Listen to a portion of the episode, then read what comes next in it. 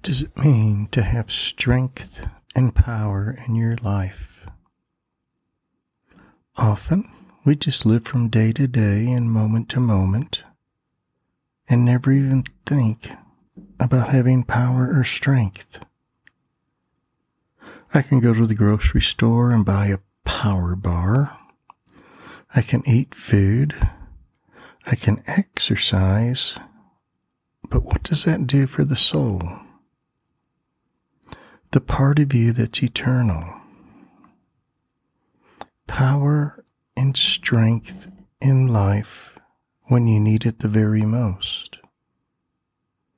In Psalm eighty-four, it says, "How lovely are your dwelling places, O Lord of hosts! My soul longed and even yearned for the courts of the Lord. My heart and my flesh sang for joy to the living God. The bird also has found a house, and the swallow a nest for herself, where she may lay her young. Even your altars, O Lord of hosts, my King and my God. How blessed are those who dwell in your house. They are ever praising you. How blessed is the one whose strength is in you, in whose heart are the highways to Zion. Passing through the valley of Baca, they make it a spring. The early rain also covers it with blessings." They go from strength to strength. Every one of them appears before God in Zion. O Lord, God of hosts, hear my prayer. Give ear, O God of Jacob. Behold our shield, O God, and look upon the face of your anointed. For a day in your courts is better than a thousand outside. I would rather stand at the threshold of the house of God than dwell in the tents of the wicked.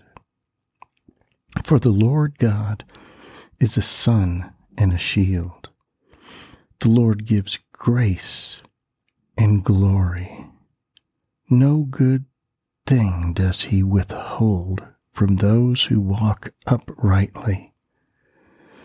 O Lord of hosts, how blessed is the one who trusts in you. The psalm says that they go from strength to strength.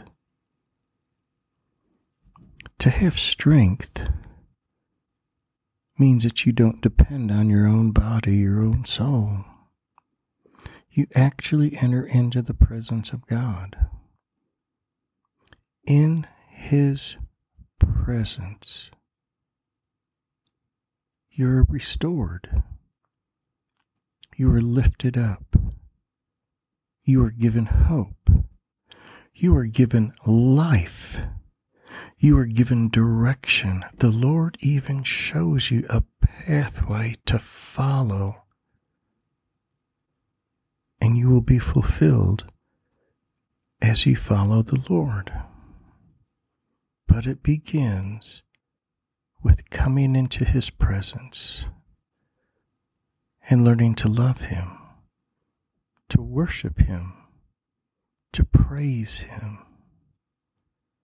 Because as you let go of yourself, you receive Him.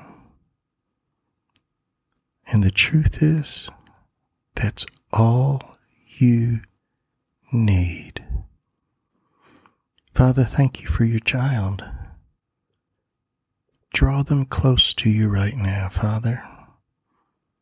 Let them come into the most holy of holy places and be in your presence, and let them rejoice in your love and your salvation today. Amen.